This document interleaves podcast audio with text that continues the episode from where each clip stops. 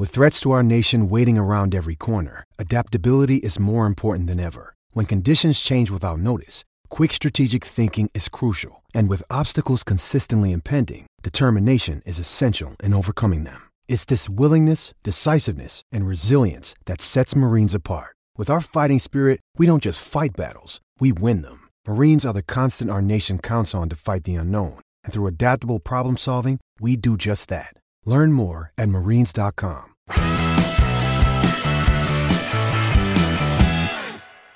Hello, everyone. Rob Guest from Football.London here, and welcome to the latest episode of Gold and Guest Talk Tottenham. We've no Tottenham match to talk about today, but it has been a very busy week at Tottenham Hotspur Stadium, with Spurs completing the signing of Ivan Perisic on a free transfer from Inter Milan. Alasdair Gold joining me as ever. Ali, how are you? I'm good. I'm just wondering how many times we're going to butcher Ivan Perisic's name over the coming months and season, because I can guarantee that you and I will both pronounce it every which way that it, it can be. We, we we think we understand. Football London understands it's Ivan Perisic. So hopefully that's what we'll stick with. A little bit of a ch on the end of the the Perisic, um, which I'm sure, no doubt, someone Croatian will tell us no, no, you're messing it up already at some point. But there you go. Yeah, it's it's really exciting. Spurs are doing transfer business. Spurs are doing transfer business in May. I, I was I had to double check. You know, is this actually happening? Um, and it, you know, and there's more to come. Um, and hopefully, yeah, I think maybe uh, maybe more kind of in the, the short term horizon as well. So um, it's interesting. This kind of international period it slightly messes about with what you can do and when because a lot of the players are away and you know you can get all excited about a player but ultimately you know that what they go mid June until most of this is done and dusted with. So um, there's going to be a little bit of a wait I think on certain moves that maybe people want to see happen or, or even the clubs want to see happen but uh, yeah exciting stuff. Good good for us as well. There was us thinking that the season was going to come to a, an end and we're going to have this lull uh, but no way. Tottenham decided otherwise. Fantastic. Yeah, this is just not Tottenham Hotspur. This this is rather strange because I can remember 2017-18 transfer window. It was the final week of the window when Spurs finally made the move, and I think it was five signings that summer. Uh, Davinson Sanchez, Juan Foyth, Serge Aurier, uh, Gazzaniga maybe, and Fernando Llorente. There you go.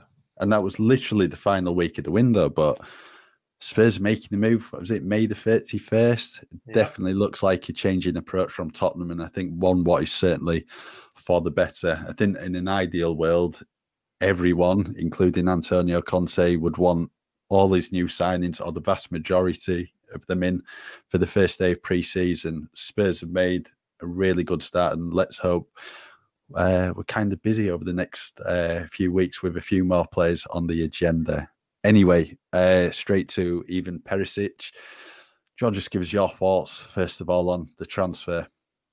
I think it's terrific, absolute terrific signing. As free transfers go, I think it's right up there. I think it's such a good signing. Um, you know, I know that the uh, the certain rival clubs fans have already been on social media. Oh, he's an old boy and all this sort of stuff. It's like, well, especially when you look down the road. I think Arsenal have had a, quite a reputation for signing older players on free transfers and stuff like that. I don't know where that was coming from. Um, he's ter- honestly, I was looking at some of his stuff and, and I looked at his. Um, I was actually because it was I was mainly looking at it because I was also doing a piece on Gareth Bale, who we're going to talk about in a little bit as well. But I was looking at um, Perisic's injury stuff. In his 14 year career, he's missed only 40 matches which in, on its own sounds big, but if you stretch that across a 14 year career, it's an average of 2.8 matches a season. That is incredible. It just shows the condition he keeps himself in. I think anyone that's seen the behind the scenes um, video of him doing his medical, the man is he keeps himself well. Let's put it that way. You know, he's uh, for a 33 year old, he looks like someone far younger, and um, yeah, it's going to be terrific. He played 4,000 minutes of football for um, Inter last season. That's you know the equivalent of the likes of Højbjerg and, and Kane at Tottenham, the the types that just play almost every minute possible. He is incredibly fit. well, obviously not at the moment. He's got a little injury, which I'll let you tell everyone about. Uh, which don't worry, everyone, it's not bad news. I know people slightly overreacted on Twitter when we put that out on the signing day. Um, but in terms of his kind of his, his character and his fitness, the key thing with Ivan Perisic is that he's a winner. And that is what Tottenham are bringing into their club for nothing. You know, well, for nothing in terms of no transfer fee. Of course, there'll be a signing on fee and the wages, but they're bringing in a guy who's won the Champions League. He's won two Serie A titles. He's won, no, sorry, one Serie A title and two Bundesliga titles, which he won with both Bayern and Dortmund. He's won domestic cups with four different clubs. This guy just, wherever he goes, he wins. And you just want that to continue at Tottenham. And he knows what working with Conte is like. He His is actually quite an interesting experience because it shows that you can change under Conte if you want to. And I think we've already seen that in a short space of time with Spurs players. But with uh, Perisic, you know, Conte very much looked at him and decided, "Yep, attacking fullback, uh, attacking attacking wing back. That's what I see you as being." And I think maybe Perisic at first was a bit like, "Eh, well, I don't know about the defending side of things." So what they did was they sent him away to Bayern Munich. Essentially, the brief there was, we want him to, you know, sort out that side of his game as well won the title with Bayern Munich, as you do, came back, and Conte was just like blown away because he said, There's the player. That's what I want. And he absolutely suddenly it clicked. He understood exactly what Conte needed from him. And in that season under Conte, you know, last season, he was phenomenal. He played something like 41 matches for him. Um, and yeah, obviously Inter Milan won the title. And then last year, isn't it something like 10 goals and nine assists or the other way around or something like that? It's yeah, uh, 10 goals, 10 goals, nine assists. Yeah, yeah, you're right. As a wing back, yeah. it's just like, whoa. And that is, you know, look, the Premier League is different. Of course it is. It's going to take a little bit of adaptation for him. But this is a guy who has gone to all the different leagues pretty much and all the major leagues anyway. And he's he's done very well. Um, although he hasn't played in Spain, has he? No. No, it's interesting. No, he's, he's not about that was the one to fix his final piece of his jigsaw. But actually, I don't think he played in Spain. Um, but yeah, he'll he'll be a terrific addition to that changing room. Um, it's not so like he's going to pick up the kits or anything. He literally, in terms of the mentality, you know, he is going to be a guy that in those big moments, he like he's an incredibly hard worker from everything we hear. So in any moments where these like young younger stars in the making maybe feel like they're to like they're flagging a bit or something, they'll look at him, a 33 year old who is still giving everything, the professionalism, and they'll be like, yeah, all right, maybe we should keep going. And in those big moments in matches, that's so crucial. Um, and it's just adding another kind of, you look at it, you've got Hugo Lloris, obviously World Cup winning captain of France and Spurs. That's your kind of big experience, calm voice in the dressing room. But probably in terms of winners, that's probably it. I was trying to think maybe um, Bentancur, even though he's young, maybe he adds to that because of his experience. But with Perisic coming in, that is, you know, Conte's spoken in the past about important players and these experienced players that can make a difference to your squad. That's even Perisic, and it's such a good signing. It really is. I can only presume anyone from rival teams talking about his age is is a little bit of perhaps jealousy there. I don't know because look, he, he's a guy that is going to be so crucial to what happens. I think at Tottenham next season, and uh, yeah, what do you think about him? And tell us a little bit that injury. And uh, don't worry, everyone. It's not as bad as the word injury sounds. I know with Tottenham, we all go, we shudder, but don't worry. Yeah, it's uh, it's a fantastic piece of business, especially on the free transfer as well. I know some rival fans have made the point of he's 33 years old, but 33, you're not that old. And yeah, maybe like 20, 25 years ago, 33 might have been old, but the footballers are extremely fit nowadays. And look at Perisic's injury history, as you pointed out. He barely misses games. He'll play 90 minutes week in, week out for Inter Milan. So I wouldn't have any concerns about him. And there was reading some when he was at Bayern Munich. He did an interview about his uh, goals for the future. And basically, he wants to play until he's 37, 38. And he did mention in there he was saying touch wood he's he's not had any serious injuries and hopefully that what will be uh, won't be the case going forward for him so yeah uh, i think it's just a terrific addition and after the january transfer window Conte pointed out in his press conference, he wanted experienced players because it helps the team grow quicker and become winners. And that's what he's got in uh, Perisic. It's a player he knows all about. He knows what he's going to get from him, and it's certainly an upgrade in the left wing back area. I mean, th- th- those numbers: ten goals, nine assists last season. It's chalk and cheese, isn't it, compared to what Sessegnon and Reguilon yeah. were getting? But he'll be big the, for Sessegnon as well, won't he? Yeah, yeah, of course. Having someone with that experience, uh, a winner, that's only going to bode well for Ryan Sessegnon. They'll be able to pick up so much from him. So, yeah, obviously, Sessegnon finished the season well. He won't want to give up that uh, place in the team. And I think that's really good for Spurs now that there's just so much competition. And, you know, early bodes well for Tottenham, really. If everyone's fighting for the place, everyone's going to be at the top of the game. And hopefully, Spurs having finished the season strongly, they can go on and start next season strongly as well. And I think what also helps is if they're getting the new signings in early, they can have a full preseason with Conte. They can learn his ways, everything, get up to speed much quicker, rather than players coming in in the final few weeks of the window and then taking a few months to settle in and having that adaptation period.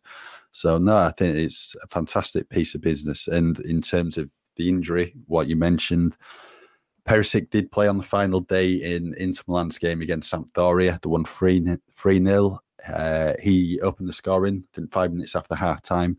But then 10 minutes later, he came off with an injury. It was a calf injury. He was spotted on crutches on the San Siro pitch after the game, went through an MRI scan. Uh, basically, he's got a bit of a, a calf issue, but what we understand is he's going to be pretty much fit for the start of pre-season or near enough fit. So I think that's uh, certainly good news that he'll be uh, raring to go when the players are back, uh, ready at Hotspur Way to start preparations for next season. Yeah, I think the other th- interesting thing with Perisic as well is that his versatility. It's like you know, obviously we're speaking about him being a left wing back, which you know will be certainly one of the positions he'll be utilised in. But because he can play further up the pitch as well, it also puts a bit of pressure on, you know, the likes of uh, Kulusevski and, and Sonny and, and uh, you know anyone that's going to be on those those uh, flanks because they know that they've got to keep their game up as well because you've got someone like Perisic who Conte could at any point decide because he could he's both footed. He could pretty much play on either side if he wants to. Um, and you could you know you could play Sessegnon at wing back and have Perisic on either flank. So it does it increases the options up there he can also play as a support striker if he wanted to go for like a two up front. He can kind of just settle in around Kane. Um, incredibly versatile and yeah, terrific signing. I just cannot seriously think of a negative about the, the signing. It's it's one of the yeah. They often you when when Spurs do the free transfer market, it's not always the most kind of exciting signing. Sometimes it's often let's well, we're going to talk about another one. It's often goalkeepers that come in Whereas I think with Paratici, Fabio Paratici is very much something that he's really explored over the years at Juventus was the free transfer market, and I think it's really fascinating that instantly Spurs' first signing was um, you know a free transfer for a guy that is completely not in the age profile they ever normally sign. Um, a player that Conte wanted. You know, we know that Paratici and Conte had that meeting in Turin on Friday, and uh, Perisic was one of the names mentioned. Although I would say, I don't know if anyone else has spotted this, but in his interview, he talks about that North London derby game very much like a man who wanted to, who wanted Spurs to get Champions League football because he wanted to play for Spurs. So that is a guy that what, what was the North London derby? That was about a fortnight ago, maybe longer. May, May the twelfth. It's about what three week three weeks ago, something yeah. like that. Yeah. So that transfer was clearly in the works. It was clearly being set up and uh, Perisic clearly was interested in it, into and maybe just wanted the Champions League football as the the final seal of approval to it. Um, so yeah, the fact that kind of Conte clearly wanted him, that maybe Paratici went into that meeting more with the, you know, we've got him mentality more than do you want him kind of thing, and maybe that's one of those little things that helped. Um, but yeah, exciting times. Conte you know, in the driving seat, we know for next season, um, as long as there's no flare ups over the next few months, which obviously can happen with Antonio Conte, but at the moment, everything's looking quite bright. Yeah, definitely. Uh, one other thing from that interview, what no, what I noticed was he basically said he knew Spurs were getting Champions League as soon as they beat Arsenal three yeah. 0 and he also also mentioned the talk he had with Paratici and Conte, and basically told them, yeah, he wants a move to Premier League. That's what he's wanted since 2009 when he started his uh, career. So yeah, it's just a really good signing. It's a classic Fabio Paratici signing. Look back at his time at Juventus, the amount of free transfers he made Pirlo, Pogba, Aaron Ramsey, Emre Can, to name a few. That's what he looks for. And, you know, potentially we could see a few more free transfers. And the good thing about the free transfers is it just frees up that money for other signings. So it's just yeah. really, really, really good business. Uh, you just can't knock the signing of Perisic at all. Uh, yeah. Just say it's a fantastic signing. Isn't Do you think he? Though? I was going to say, just when we've got that big cash injection and everyone's like, yeah, big signing, and it's like the first one's a free transfer, but it's a really clever one because it allows them to put that money into the other areas that they need it to go. Yeah, most definitely. For you, Perisic, certain starter then, come the first day? Uh, yeah, as long as he gets a full pre-season under his belt, and obviously it depends what happens with Sessegnon, but you'd imagine, in terms of our favourite expression, on paper, Perisic is probably the one that Conte will turn to. Um, obviously, it depends on a number of things, doesn't it? If either of um, Kulusevski or Son is carrying a little knock going into the first game, like I say, maybe Perisic then starts in the more attacking role. Um, but otherwise, I think if everyone's fit in that starting 11, then yeah, he probably does the start the first game. And, it'll be a really good battle because I think Sessegnon as well, he clearly, this will be, he'll be air, um, kind of uh, groomed as the heir to Perisic as well. Um, and if he can really build on what he started to do this season, it could be a huge season for him. You know, I, I understand, might as well say it now as we're on him, that I understand he was he was withdrawn from the England under twenty one squad Sessegnon this week, and obviously people were looking at that, oh another injury, but it kind of wasn't. It was a precautionary thing, uh, agreed by his camp, England and Spurs, kind of as a joint thing because he'd played a lot of minutes towards the end of the season because he was the only fit wing uh, left wing back, and they just felt, you know what, with his hamstring problems he's had in recent years, the best thing for him might right now might not be to play another like three or four matches they've got. It's a lot of matches, the under 21s. And maybe the best thing for him is just to head off away, um, you know, pop over to the Maldives, whatever.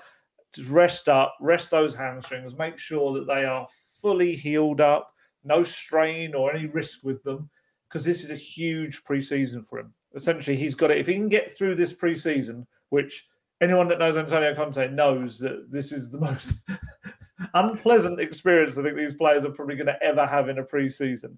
He will. Oh my goodness! If we think their fitness levels this season or something that since in those seven months, just wait and see what they are next season. So if Cess can get himself in the best possible shape to get through that, and he gets through preseason, it could be a huge campaign for him in the way he develops and the way he pushes on and what he learns from Perisic.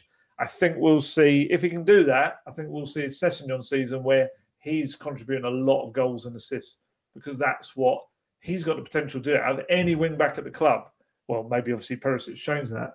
Um, he's got the ability to be a, a real attacking threat as well, and that's exactly what Conte wants from those wing backs.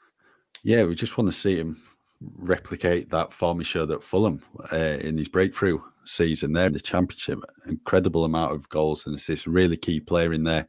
Run to the Premier League, but we've just not seen that so far. But the good thing is, what we've seen of him over the past few months is him back on the pitch for Tottenham because we've never seen him have a consistent run in the team, and we've seen the glimpses of what he can do.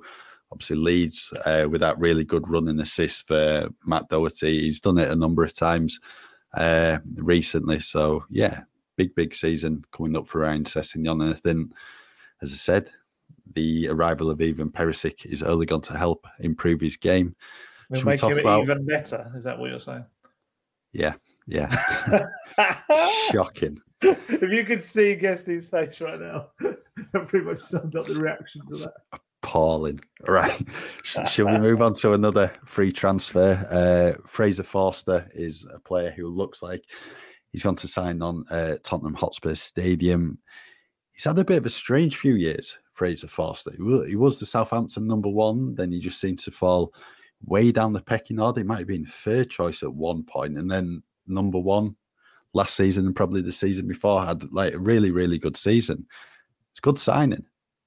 Yeah. Um, eh, it's, that wasn't the greatest start to my opinion on it, was it? Eh. Um, you know, obviously we're talking about a free transfer with Perisic. We are talking about someone that is bang straight into your starting lineup, terrific signing, all of that. Um, with Fraser Forster, it's it's more of a, a, bit of a Joe Hart kind of signing. It's it's important, and he is, from what I understand, a really good character. He's got Champions League experience, so he will, you know, if if called upon, you know, he'll be a, a very able understudy to Hugo Lloris. But it, it's very, you know, it has to be said that quite clearly he will be an understudy. This is not someone that's likely to push Hugo Lloris for that starting spot, but it does make a lot of sense in terms of the homegrown side of things. You know, it frees up a foreign player spot with Gollini going back. Um, it's an interesting one when we're going to find out when he actually finally is announced because the other day I was told that it might not even be this month, but now it sounds like maybe it'll be sooner rather than later. Um, you know, maybe maybe not too long until we get that one. I think a lot of it comes from the fact that um, English domestic free transfers between clubs are a little bit different to the foreign ones in terms of you're not technically legally allowed to speak, even hold talks with the player until 30 days before their contract ends. Um, and obviously, that will be 30th of June when that ends. Uh, so, yes, they're in that period now where legally they can kind of have the talks and everything. But uh, I'm not entirely sure how that works and whether there's anything from the Southampton end of things. I don't know. But I do think we're going to hopefully get that confirmation a little bit sooner rather than later. I don't think it'll be imminently, but I think it could be sooner than, uh, well, it could, be, it will be this month, let's put it that way. Um, and hopefully within the next fortnight or so, but we'll see how that goes. Um, yeah, it, it's a good signing. What is he, 34? 34. Yeah, so 34. I tell you, two signings have whacked that average age up, haven't they? already. Um, he was only on the bench for England in March um, for the uh, was it the Ivory Coast? Was it Italy? Switzerland. Switzerland. Didn't play Switzerland, yeah. didn't they? Yeah. Yeah. Um, so he is an England international who has been in very recent squads. Um, 24 times played for Southampton last season, so he's not a guy that was you know doing nothing last season and yeah, I, I, think he he does. I think he ticks a lot of boxes. And look, it's not the it's not the player that everyone's going to get incredibly excited about, but I do think it's a smart move. I think Sam Johnstone's interesting because Sam Johnstone, all everything indicated that he was going to be Tottenham's kind of man, and and you know I think that was very far down the road as well that deal. So I don't know what exactly what happened. Maybe that one will come to light at a later date. But whatever happened, at some point they switched their attentions to Forster, whether it was a money thing or whether, or whether Johnstone just realised that there's elsewhere he could get more playing time, which is probably true. Um, I think maybe I think it's 28, Sam Johnstone. Maybe he was one that maybe had a better chance of pushing Lloris. But let's be honest, if Lloris can continue as he is this season, he's going to be the first choice for Spurs this season anyway. I mean, what was it, two year deal? So it's like he's got two seasons left on his contract anyway. So it's not like they're expecting him to suddenly decline over the next few months. Um, so yeah, it's a deal that makes sense. Is probably the best way to put it. You've just reminded me of yeah. what I was going to bring up earlier, but I forgot about it when you mentioned obviously Perisic 33, Forster 34. This is good for me for Tottenham bringing in the experienced players because you were looking at the team last year. If you're looking at their age, Lloris 34, is he 35 now? Other than that, I think it was Matt Doherty 30, Lucas 30. Then you got uh, a batch of players late 20s and then loads of young players. Not many in the 30s at all at Tottenham. So I think that's going to help. I think that's what Conte was always on about, wasn't it? Just bringing in that experience. And that's what he wants. I think that's just a really good thing from uh, Tottenham because they've just been lacking that experience.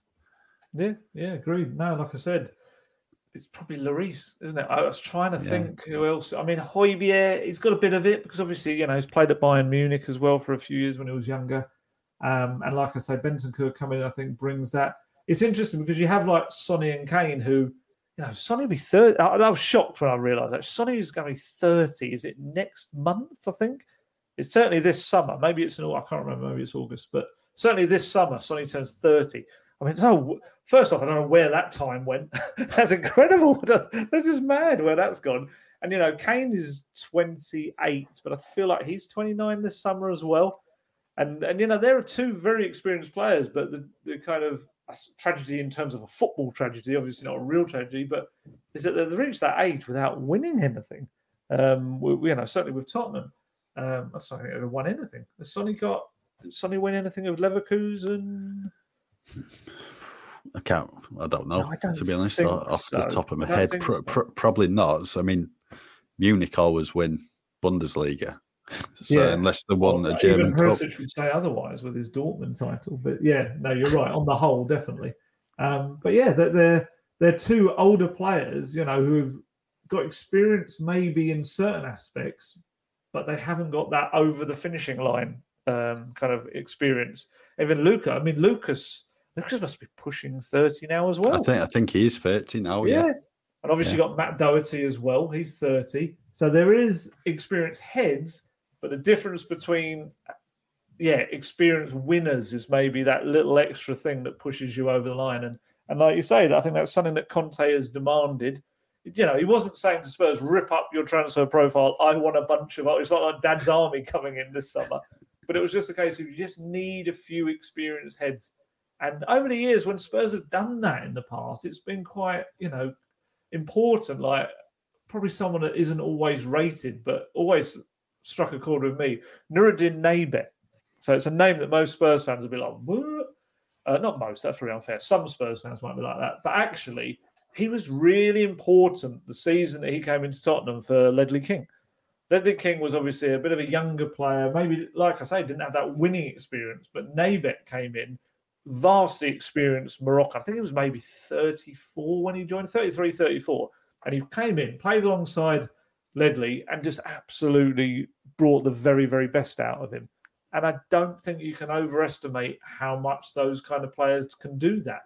Um, you know, especially when you've got a team that just needs a calm head in those big occasions. So yeah, yeah, I think just a couple of experienced heads, that's absolutely fine. And I'm glad Spurs have kind of finally realised that. Yeah. As you mentioned, Sonny, shall we just talk about the PFA Players Player of the Year uh, nominees? I, I- I was going to leave this right until the end, but Yeah. as you mentioned we might as well talk about it. Uh, as everyone's probably seen, no Son on the six-man shortlist. Harry Kane is on there. Uh, Kevin De Bruyne, Sadio Mane, Mohamed Salah, uh, Virgil van Dijk. Am I missing someone else? Who was the other one? Ronaldo, Cristiano, Ronaldo, that was it, Cristiano of course it was, Ronaldo. yes. Why is he not on there? I don't know. I have no idea. It's it's mind-boggling. He, but it's a little bit like you know we were talking about this earlier, like last year, how Harry Kane didn't win it last year, despite the fact that he had the most goals and most assists in the Premier League. It just it just blows my mind. And this year, Sonny, he's the Golden Boot holder, scoring 23 goals without a single penalty. And you know, and this is the thing. It's like obviously, I know Spurs fans have just been like, "What?" Korean fans are just going mad about it, understandably. Um, but like, I just can't. uh, This is the thing as well. What, what, what makes me wonder how in the world that happened was like sometimes when you have like let's say a judging panel or individuals go and name what who will be up for nominations, you can kind of think, okay, well, bunch of muppets kind of thing. You know, they've they've made a daft decision there.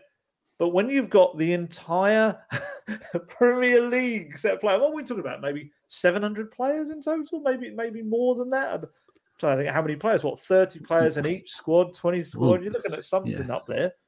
Uh, maybe well, probably more than 13. So I presume even some of the um, if you're an under 23 and you've played for the first team, you probably get a vote. I'm not entirely sure how it works.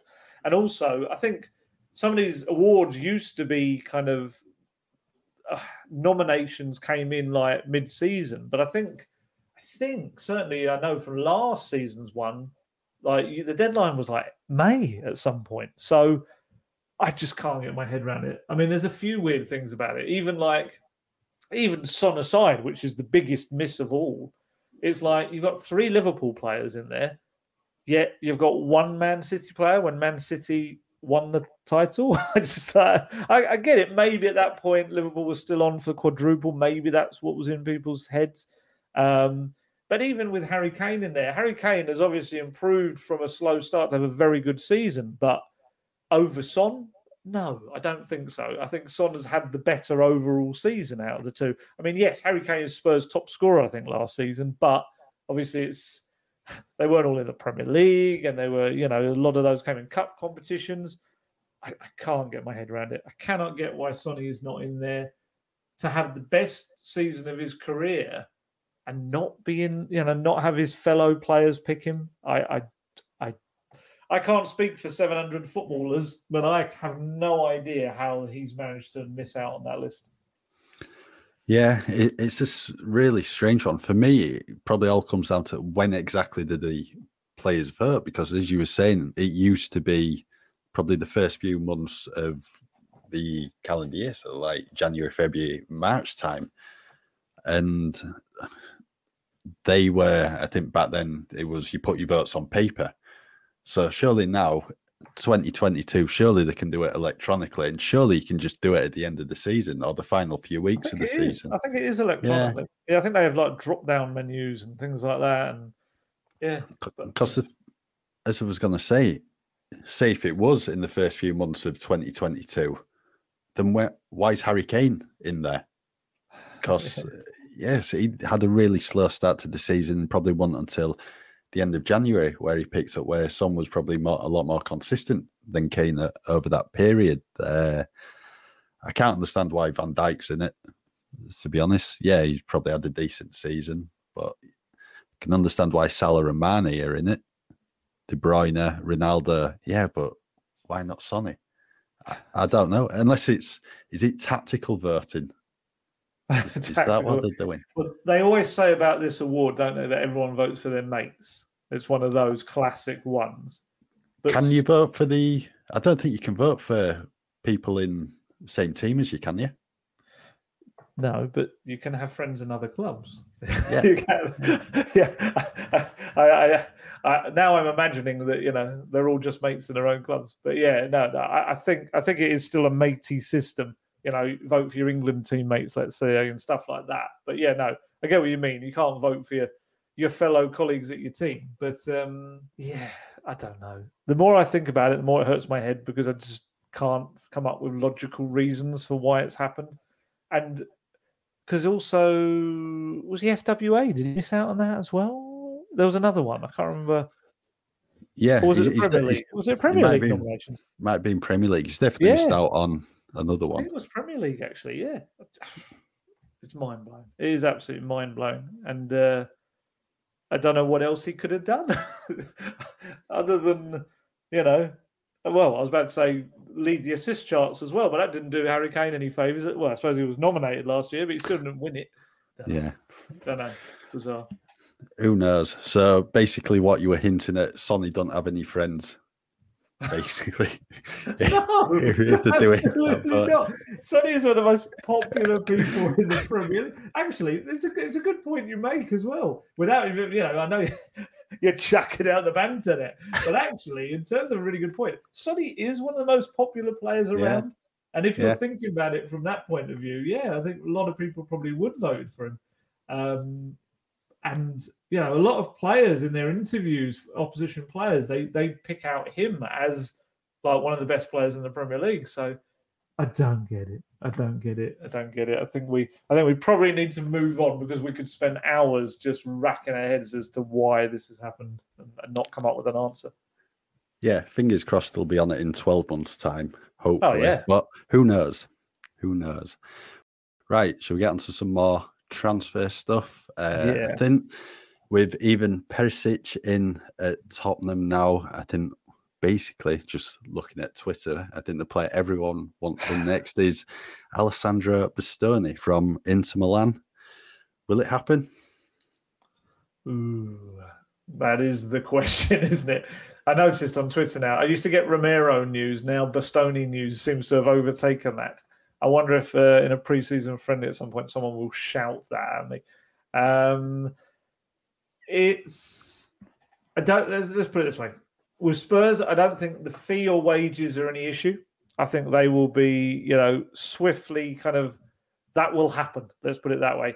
I think it just all lies with Bastoni right now. Um, look, from everything I'm hearing around the situation, he wants to play again for Conte one day. However, at the moment, he's absolutely happy at Inter Milan. We can't forget, you know, he's a young guy. He's only, I think he's only just turned 23. It's either this month or last.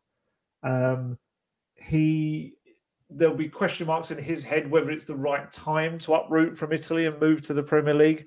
You know, some people have said, "Oh yeah, but Romero is 23 as well." But Romero had already uprooted and adapted his life to a different country. You know, this is a guy that moved from Argentina to go to Italy a few years back, and it, it's it's a bit different when you've already done it. It's not such a big deal. Romero wanted to come from the very start, but with with Bastoni, I can understand, you know, I can understand a slight reluctance in terms of, you know, being his age and, and things are going well for him. He's playing very regular Inter. He's now a Italy international, you know, on a more than regular basis. Um, it's now just down to what that young man wants to do, really, um, because I do believe that Inter will, you know, will accept a bid uh, for him. Uh, I know they they want over fifty one million pounds. Um, and I don't think I think Spurs will pay that. I think that that's not an issue. I think wages will be absolutely fine. Um, I think maybe whether they do this or not, Inter would have to maybe make it clear to him. Well, we could probably do with the money to finance certain things we want to do. Um, we know they want to sign Bremer from Torino, um, and that's only meant to be the start of various things they want to do. Um, so I think there's been talk about Lukaku going back as well. if they, want to finance that, they're going to have to find some serious money as well. Um, so it may be that internally, to say to him, well, you know, you can go if you want, and, and maybe he needs to hear, please don't go, the utter love of staying kind of thing. Um, I think the key thing for Spurs now is is that they don't hang about. I guess I can. Uh, I know you know it looks like he is their top target. I know it's him and, and Gvardiol, the um, Leipzig centre back, the young, younger centre back. They're the two that they really, I think, have the, up at the top of their list. Gvardiol's a similar situation. I don't think he's too keen and moving quite yet from the Bundesliga. He's quite happy. He's only 20, and I think he'd be more money as well. I think, and also you've got the added thing with him. If Spurs were to agree a fee, I think City and Chelsea are watching him quite closely as well. Um, but I think the key with Bastoni is they've got to kind of decide are they going to hang around and wait and see what happens over the course of the window because he is a player that Conte really, really likes? Um, or do they just say, right, okay, we need to have a kind of a, a date set where we now start to look to others? You know, I know that there's a, as always, they have a long list um, of various centre backs they'll look at. Like I say, Bastoni and Gvardiol at the top. I'm not sure if I'm pronouncing that right. It's, it's, it's got a GV there, so I'm hoping it's Gvardiol. It may, may be a silent V, I don't know. Um, it will be a long list. I know, you know, people have been asking me today about um, Kim Min who's he's come, become a little bit like Leandro Damião of the uh, Tottenham defensive transfer thing is in that he's linked every single window. From what I understand on Kim Min Jae, I don't think he's particularly high up Tottenham's list. Um, and if Spurs were to make a move for him, it would be because other targets have not come off that they want. Um, I, I, my gut feeling would say at this point, he maybe would be going elsewhere if he is moving, um, because Spurs certainly have other targets on their mind. But that's not to say, you know, who knows what happens by the end of the window if, if they haven't got who they wanted and they and they kind of turn there.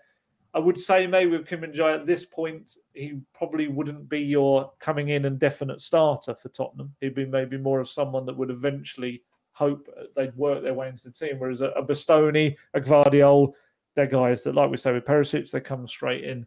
Um, so it's a frustrating one with Bastoni. It's um, it's a different one that we've kind of been used to, and maybe Spurs fans be used to. They may be used to in the past, like pay the money and all this sort of stuff. Just get it done. Whereas with this one, it's been like, well, Spurs are actually willing to do all of that. It's now on the player to make that decision. And even he, as a target, is an interesting choice because from everything I hear out of Spurs, they're not ex- he's going to they're not expecting him to be like a Romero type. He's not an aggressive front foot defender. Um, they see him more as a potential heir to Jan Vertonghen, that maybe more laid back kind of um, languid defender who's very good on the ball. Um, and perhaps that's another aspect to it. Perhaps, you know, um, Bastoni knows that and he knows that his adaptations of Premier League might be slightly slower than Romero's. Um, and maybe that's a slight concern at this stage. I don't know. But uh, yeah, we'll see what the weeks ahead kind of happen. As I said, the international break is going to mess up anyone's dreams of signing these players really quickly. You know, they're not just going to suddenly jack it all in what they're doing international stuff and head off to sign for a club. It's not really how it works, unless it's a friendly and they gave them some permission, but it's still unlikely. I think most of these teams' matches are Nations League or playoff games and things like that. Um, yeah, one to keep an eye on. It may be one that drags on all summer and it may go back and forth depending on what Inter are doing because I do think that's going to play a big part in things. Um, but yeah, that's kind of as, as far as we can say right now. It'd be interesting to see whether any of the ju- Italian journalists get him while he's out on international ju- uh, duty, because I'd imagine his stock statement will be, "I'm happy at Inter Milan." Um, yeah, and then yeah. you know, and I don't think that probably changes the scenario, but I'd imagine that's what he says yeah, it's actually good we're talking about this in June and not like two days yeah, before definitely. the end of the transfer window because then yeah. it's just would be panic stations like who do we go for now? And Bastoni played for Italy last night at Wembley against Argentina. Came on for the final 15 minutes of the game. Uh, I think it was at left-sided centre back. Did actually clear a Giovanni Lo Celso chance off the goal line as oh, well, really? so he stopped him scoring. So yeah, as you were saying, a few more games coming up for Italy. I think he'll be looking uh, to play a lot more because I think it was Chiellini's last game last night for Italy. So there's going to be space in that back line now. And Bastoni, 23 years of age, given how well he's done at Inter so far, he'll be looking to become that regular at the back uh, for Italy over the coming years. And yeah, it's just going to be down to the player in Inter really now. So as I was saying, it's June plenty of time to come. Uh, Transfer window isn't even open. no, it ain't. No. so yeah, still lots of time to come. Uh, what are we? Four weeks away from pre-season. Yeah, yeah. about that. Yeah. Yeah, lots of time. Loads. Right. Someone else who has been in the headlines uh, recently, especially yesterday, Gareth Bale confirmed his time at Real Madrid has come to an end following the expiration of his contract as is the case every summer, Gareth Bale linked with a move to Tottenham. Uh, he was back at Tottenham Hotspur Stadium in the 2019 20 season. What was it? Last season, 2020 21. Uh, so, will Gareth Bale be coming back for another spell at Tottenham? Thanks for asking me that. Um, this is not from me. I've spoken to people within his camp. I've spoken to people within Spurs. Both sides of it are saying very unlikely. Um, look, with Gareth Bale, we know that his future is going to be decided on pretty much on Sunday of what happens next for him. You know, uh, Wales will be playing Ukraine. We now know in the playoff to get to the World Cup. If Wales get to their first World Cup in was it was it 1958? Their last 58, one? yeah. Yeah. Yeah. So obviously that's a huge thing. And Gareth Bale is not going to want to miss out on playing on that in that. So if he plays in that, obviously he will have to go to a club and he will um, need to be playing football. Um, I, like I say, from everything I'm hearing from both sides of this, it's unlikely to be Spurs. I think even just with common sense would tell you. I know there's a lot of people thinking with emotion and looking at what he did last so it's last season. I was I was wondering this the other day when we stopped calling last season last season and when we start talking about this season, all this sort of stuff. The the, the season under Mourinho, you know, Bale was, good from the bench, and he did, uh, or, or, when he was starting in the second half of the season, he, he did wonderful things. It was fantastic. But what I would say is behind the scenes, he was being very carefully managed in what he could do in training and also how many minutes he could play. It was quite the process, you know. And you could see Mourinho getting frustrated with that at times. Um, and, and it was definitely a factor. Um, and then he went to Real Madrid. And I'm not sure whether people maybe aren't aware of what was happening in, with him last season. He started the first three games of La Liga season in August last year. From that point on, he started one more match for Real Madrid. I think it was around February time. Um, he had back injuries, calf injuries. He had another injury. I cannot remember what it was, but I wrote about it yesterday. Obviously, he had COVID as well within all of that. Um, he played seven times for Real Madrid last season um, because of injuries. He played, I think, about 200 minutes, that is, as well. So if you can break that down, we're talking about when he did appear in most of those games, like in the Champions League games against PSG, I think Man City came on for like three minutes in each. Um, this is a guy who, unfortunately, and don't, I'm the biggest Gareth Bale fan. He is, for me, he was one of the best players to have ever pulled on Spurs shirt. He is probably the most successful British player of all time. I think that's probably he's got to be up there. I mean, the man's won five Champions Leagues, you know, I think three La Liga titles. He's got to be up there in that debate. Um, I think weird. I think he's also the richest British footballer ever. I'm sure I uh, read that. So not that that really defines his career or anything, but uh, just another little side point. So he that is my opinion on. He, he is one of the best. Would I think he fits an Antonio Conte Tottenham Hotspur in any way, shape, or form? Not a chance. I'm sorry. I'm sorry. I've got to look at it with a logical head on. That what what we've just spoken about Conte's preseason, what we've sp- spoken about the way he drives players. Gareth Bale's body has not been able to handle lesser versions of that. It's not been able to handle what was happening under Ancelotti at Madrid last season. It wasn't able to really handle Mourinho's training methods. Um, you know, like I said, there's a lot of careful management going on.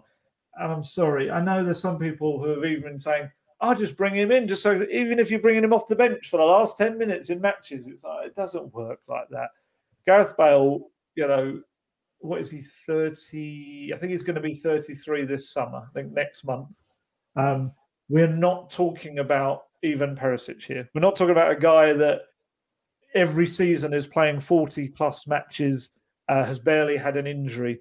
You know, Gareth Bale, unfortunately, has missed a lot of football over recent years. His body would just it would be run into the ground by um, uh, Conte, and unfortunately, and I know Paratici loves him.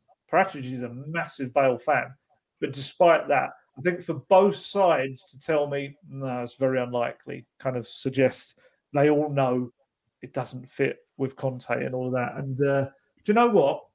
If if I were to kind of if I were a betting man, which you know I'm not, I I think he might end up at Cardiff if they if if Wales get to the World Cup. I think, like I said about the money thing, I don't think any of his next move will be about money. There's no real desire for that.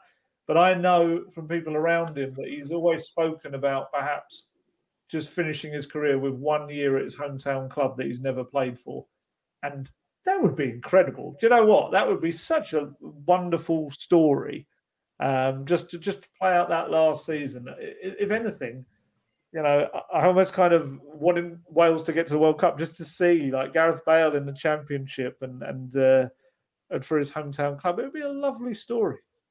But no, yeah, uh, yeah. I know what people will say. They'll say, "Well, you say this every year, and then one year he did come back." It's like, well, yeah, because that was pretty much. And I think I made it clear that year the only way Gareth Bale at that point was coming back to Tottenham would be on loan, and if Real Madrid took a huge chunk of his wages on, and that's actually exactly what happened. And that is really was the only window of chance that that happened, and it did.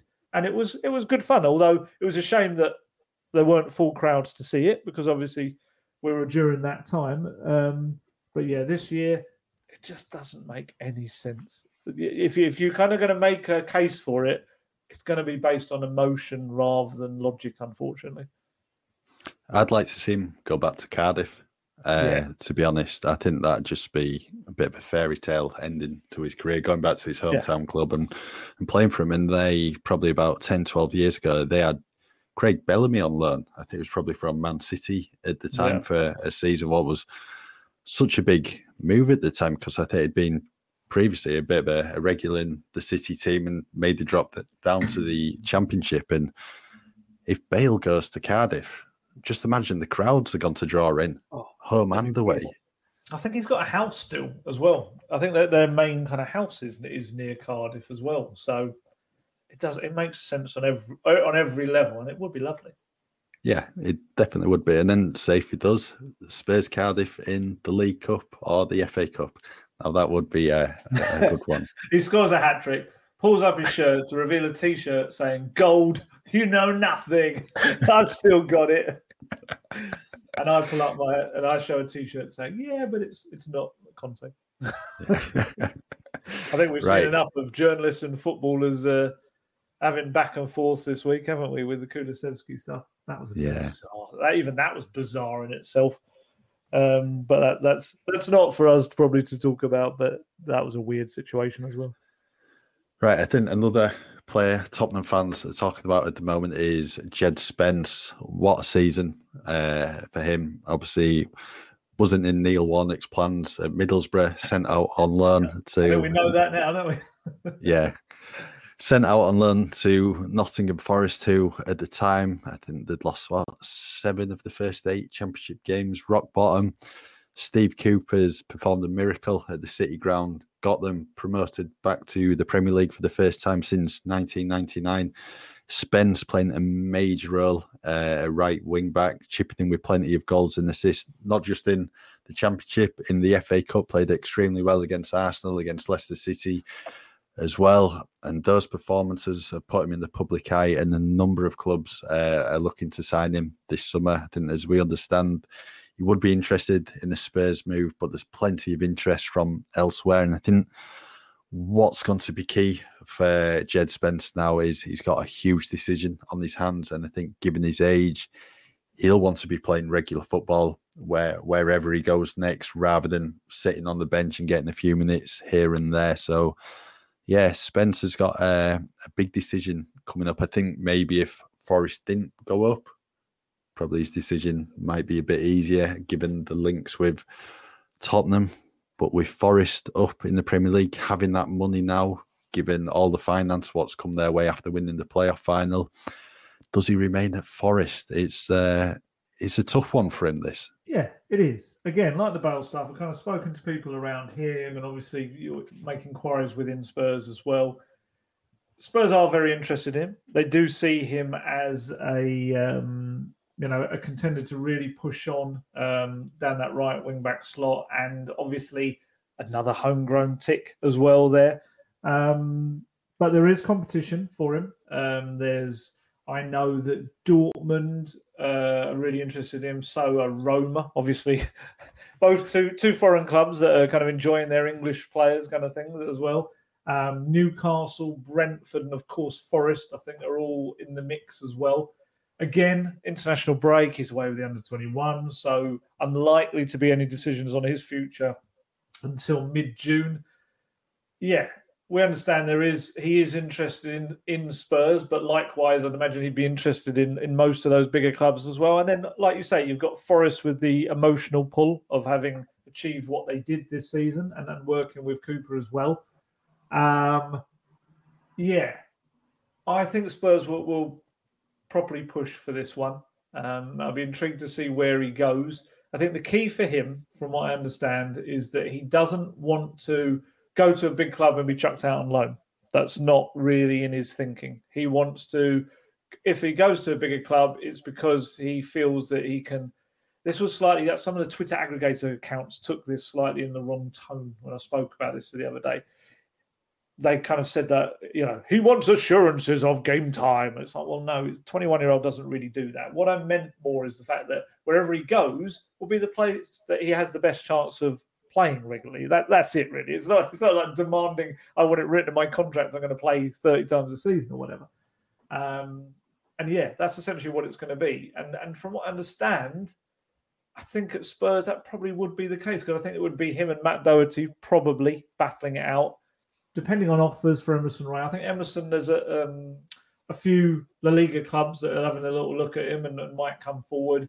And let's be honest, of course he was much improved towards the end of the season. Defensively was very good, but he's not a wing back. He's not. And for Conte's system to work perfectly as it should, with wing backs who can score goals and assists, it needs natural players in that role. And, and as good as Emerson ended the season, I think he still ended the season with one assist, did he? I don't think he ever got a second one officially. I think there was one that was taken away from him, a bit like Doherty's was. He did he set one up against Palace? Had a goal taken away from him against Brighton in the FA Cup. Although I, I think he's still claiming that one. Uh, I, yeah, I, I, feel like it's only one he ended up with officially. Yeah. Um, by the way, if it was two, that it's not enough, really, is it? Um, for for that wing back slot. Although I think Sess had less assists than I expected, but I think again that's another one of those where there's been some odd ones. Like I still can't work. Like Matt Doherty's one um, when he set up Emerson em- Royal scoring. Yeah, I still don't get why that wasn't an assist. There's some people saying it took a slight nick on the way, and it just in those circumstances, just give them assist. The intention was an assist. The ball got to the player. Just give it. Anyway, that's a whole other rant. we don't need to do that. Um, in terms of Jed Spence, yeah, I think you're looking at him and Doherty would be the main ones there. And again, a nice little mix like on the other side. Experienced players 30, 21 year old. It's very similar dynamic. Obviously, Doherty hasn't won the things that uh, Perisic has won, but still, it's a nice blend there. Um, yeah, we'll see with Spence. I'd say Spurs are definitely among the front runners for him. And I think it's a deal that makes sense in terms of I don't think he would cost too much. I think Middlesbrough probably were licking their lips when Forest went up and probably thought, hello, we can whack that value up a little bit. I'm trying to think how many years he's got left in his contract. Because this is the other thing with Bastoni. I completely forgot to say this earlier. Bastoni does actually, at this moment, only have two years left on his contract. Um, so, in terms of Inter, maybe thinking, well, maybe this is our point to get the most value we can get for you. So that may come into play as well. Maybe, you know, I think we'll see, especially with the the um, stuff that you know with the Italy matches. I think we'll see a lot of Italian journalists probably try to close that door almost on Bastoni. But I do wonder if that's one we have to kind of wait and see what happens with that. Um, but back to Spence. I think you're probably looking, the fee seems to be around the 16, 15, 16 million pound mark, which for a homegrown talent, for a 21 year old who is, um, you know, a real shining light in the championship and is expected to become a Premier League player. I don't think there's any doubt that he'll be able to step. Imagine it'll be fine in the Premier League. Um, I think it's a bit of a bargain deal. I do. I think that's one that, you know, not to stereotype Daniel Levy as the uh, I like a bargain kind of character, but for a homegrown young player of only 21 years old, England under 21 international, maybe 15, 16 million pounds, it almost feels like a bit of a no brainer. You know, there may be some little people, not some little people, some people questioning slightly that tweet that came afterwards um, and what it maybe says about the character. Look, there's two sides to it. I, I, like a player with a little bit of attitude. I like that. I like the fact that you want to prove someone wrong. I maybe wouldn't have done the cigar angle to it. I, I get that that's kind of an image thing. Um, I don't know whether someone like Conte, who even bans ketchup, will be the most ecstatic about seeing something like that. Um, but I get it. I get why it was done. And I actually thought that um, Warnock's response was really good as well. It kind of just ended it there, didn't it? It didn't make it a big thing that it needed to be. Um, but yeah, yeah, we'll we'll see where that one goes. I, would say that I do think Spurs will really push for that one. Um, they will have alternatives, of course they will. There's lots of right wing backs out there, but I do think he ticks a lot of boxes. Yeah, I think he will be if they can get him a really, really good addition. He's impressed me in the championship. I think he's impressed a number of clubs, as you can see Borussia Dortmund, Roma, Newcastle, Brentford. Why wouldn't you want a, an attacking right wing back of that quality? Uh, he's definitely got a good future in the game. I think the key for Spence now is just getting that regular game time in the Premier League next season. It's going to be up to him whether he remains at Forest or he goes elsewhere. But if Spurs can get him, I think that'll be a fantastic piece of business. And, you know, 15, 16 million's not really that much in today's market, is it either? So no, it could be a, a shrewd acquisition. Just going back to Emerson, obviously you mentioned him a bit earlier about he doesn't have the qualities as a right wing back. Could he be a right-sided centre back in Conte's system? He's good defensively. When they played Man City, Liverpool, you know, kept his position really well, defended really well, really well against some quality players. Mm, it's a good shout. It is a good shout. I know I've seen people suggest that. I think maybe he's done it on a couple of occasions before. I feel uh, I think he has. I guess it depends on what offers come in this summer. I mean, also with other players. So let's say, I mean, we'll talk about exits in a little bit, but let's say Davinson Sanchez, a big bid came in for him and maybe not for Emerson Royal. Maybe in that scenario, they look at it and think, could we let Big Dav go and we convert Emerson? Maybe, maybe. Um, I don't know. Personally, I'm maybe someone more. If you can get a natural posi- player for that position, just get that natural player for that position. It's a bit like the Adama Traore stuff. It's like, don't make him a wing back. If you do want to sign him, then sign him as a winger, but not as a wing back. And I think probably with Emerson, if I'm Emerson, I don't want to stay there for the potential the potential of maybe being a backup centre back at some point. I think I think he could be. He's only what 23, 22, 23. He could be a, an excellent right back. I think if he were to head back to La Liga, I think he'd be one of those where maybe in the future people would say, "Oh, look, you really messed up letting him go." But in essence, probably not because positional wise, it's a whole different thing. But I think he could be a very good right back for someone, as he was before he came to Tottenham. We've mentioned Sorry, incoming. Sorry, say that again. Right, I was just going to move on then. Uh, obviously, we talked about incomings. We'll talk about outgoings now for a little bit, as we've already really quickly that. Uh, outgoings, obviously, pre season's gone to get on the way, uh, start of July. Are we expecting a number of players out of the door by then? Um, it's Tottenham. I think. I think if there's one thing that we can guarantee, it's Tottenham struggling to get people out the door. That is something that they have always had a bit of an issue with. Um, I think a fair few have to move on, and I think for their own careers as well. I think maybe that's the difference this time. Is that there's a few of these players who will be pushing for moves as well. Um, I think the two obvious ones would be uh, Harry Winks and Steven Bergwijn. Uh, I think both of them, especially in a World Cup year, will want to be playing regular football next season. Uh, be interesting to see what happens with Winks. I know there is a fair bit of interest in him. Um, I think for him, it will be key on not only who brings in the best offer for Spurs, but also what level he feels is his level now, um, and and almost how how much he'll let his like drop almost, or where how far he'll you know, I don't know. I suppose when you've been used to playing in the Champions League, and obviously if he were to stay, you know, may well get an opportunity to play in the Champions League at Spurs next season. Um, yeah, I've been intrigued to see what kind of his head's at. In terms of Bergwijn, I think it's no secret that Ajax are desperate for him. Um, and for him, probably is a bit of a no-brainer to go back. I would be sad to see him go, and I think Conte would be sad to see him go as well, to be honest. Um, and it will, for me, it would be a bit of an unfinished business thing with him. I, I really think with him, it's he's never quite done what we all know he can do. There's been a combination of injuries, there's been a combination of a lack of chances. Um, but I do think with him, there's been little glimpses of what the best of him could look like. And I do think it'll be a shame if we don't actually get to see that at Spurs. Because I do think, like I saying with Emerson, I think he'll go away and he'll probably do big things elsewhere. Uh, this is no disrespect to Ajax, but I'd imagine he'd go back to Ajax and then move on in a couple of years to another because club he is still young. You know, he's still very young, um, and I just feel like he's a player that's got all the attributes to to be a very special player. Um, so there's those two. Obviously, the lone players that have been out. You know, good old Tanguy, Giovanni Lo Celso. Uh, Celso, obviously, we know Villarreal want him, um, and I think there'll be a couple of others in for him as well.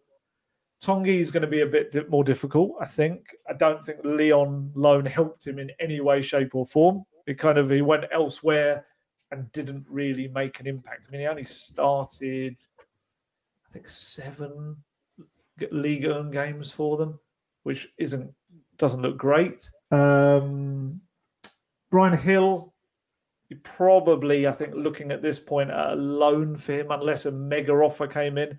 I don't think Spurs would just 12 months after signing one of the most talented young players in Spain would be daft enough to chuck him away right now. I think that would be really silly.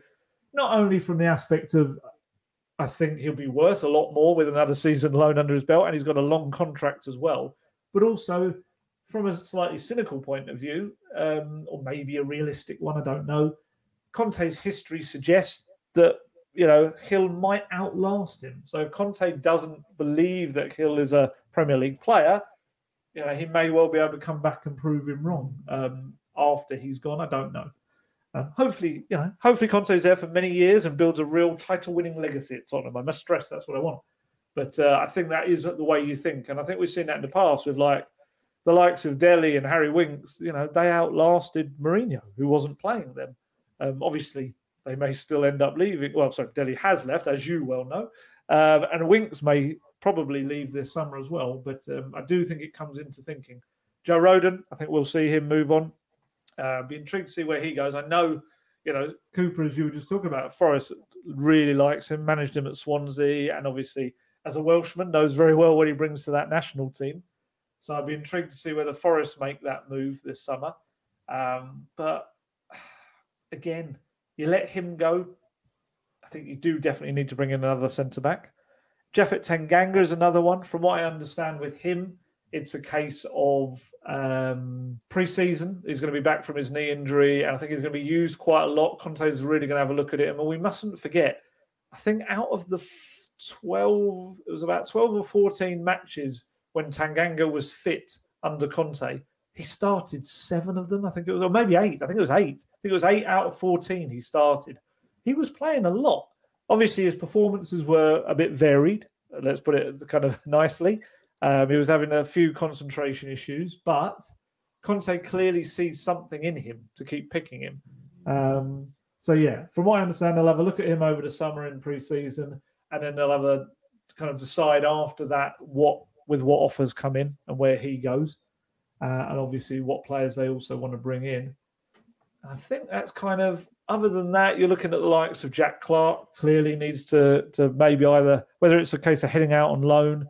Um, actually, on Rodon, I would say the the decision Spurs have to make on him whether they give him a new contract because he is still on pretty much Championship wages, from what I understand, or, or certainly a very young Premier League player salary. Is whether they bump him up with a new contract and then send him out on loan.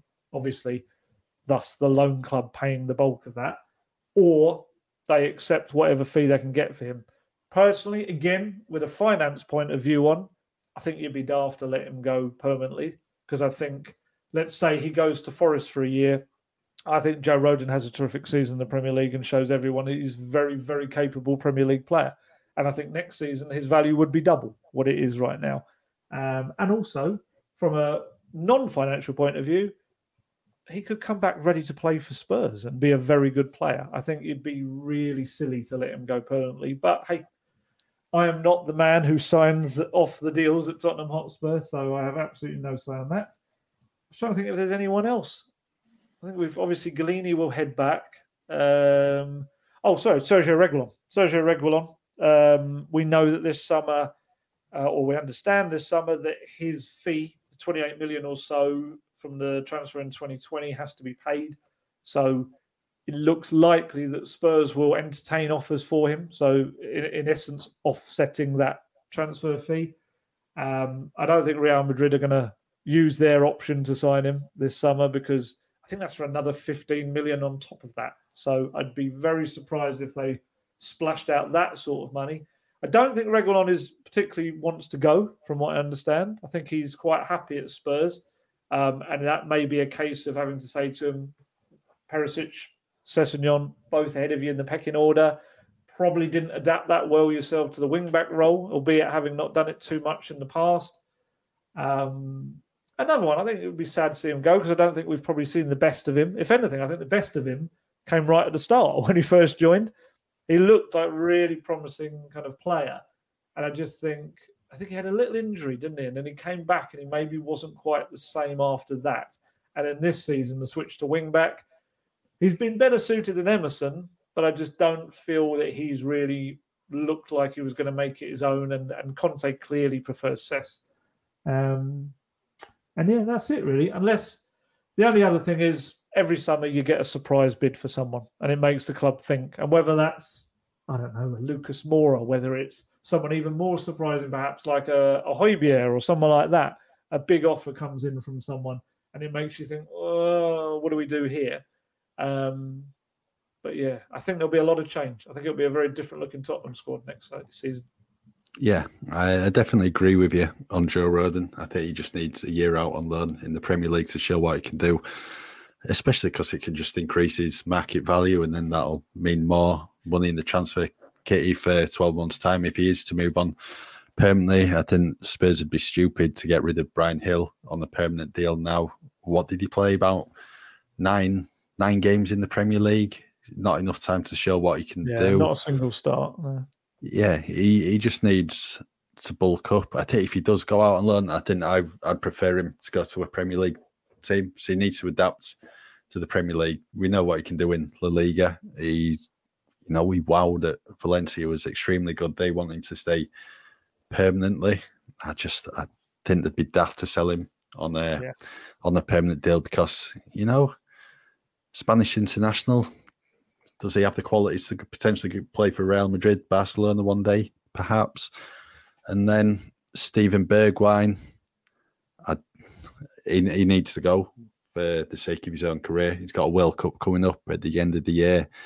Then everyone probably thought he was nailed on to be in Euro 2020 squad, uh, and he missed out on it. So he needs to be playing football because if he's not, he could potentially miss out on a, a World Cup squad. And for me, with Bergwijn, why would you stay at, at Spurs? You're not getting yeah. game time when you've been coming on. Lucas has been going on ahead of you, even though you know you were scoring for Holland. You had more of an impact in the matches for Spurs, especially the, Leicester one in January.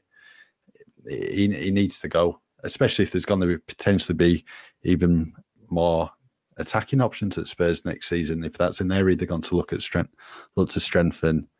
Yeah, for me, Bergwijn certainly needs to move on.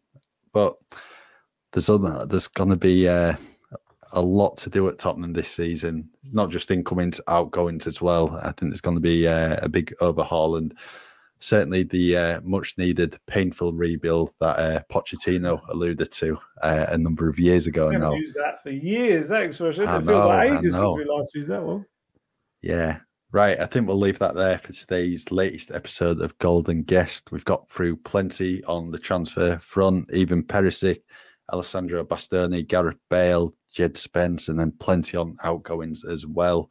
Uh, we'll be back next week for the next episode. As ever, just keep with us at football.london for all your latest Tottenham news.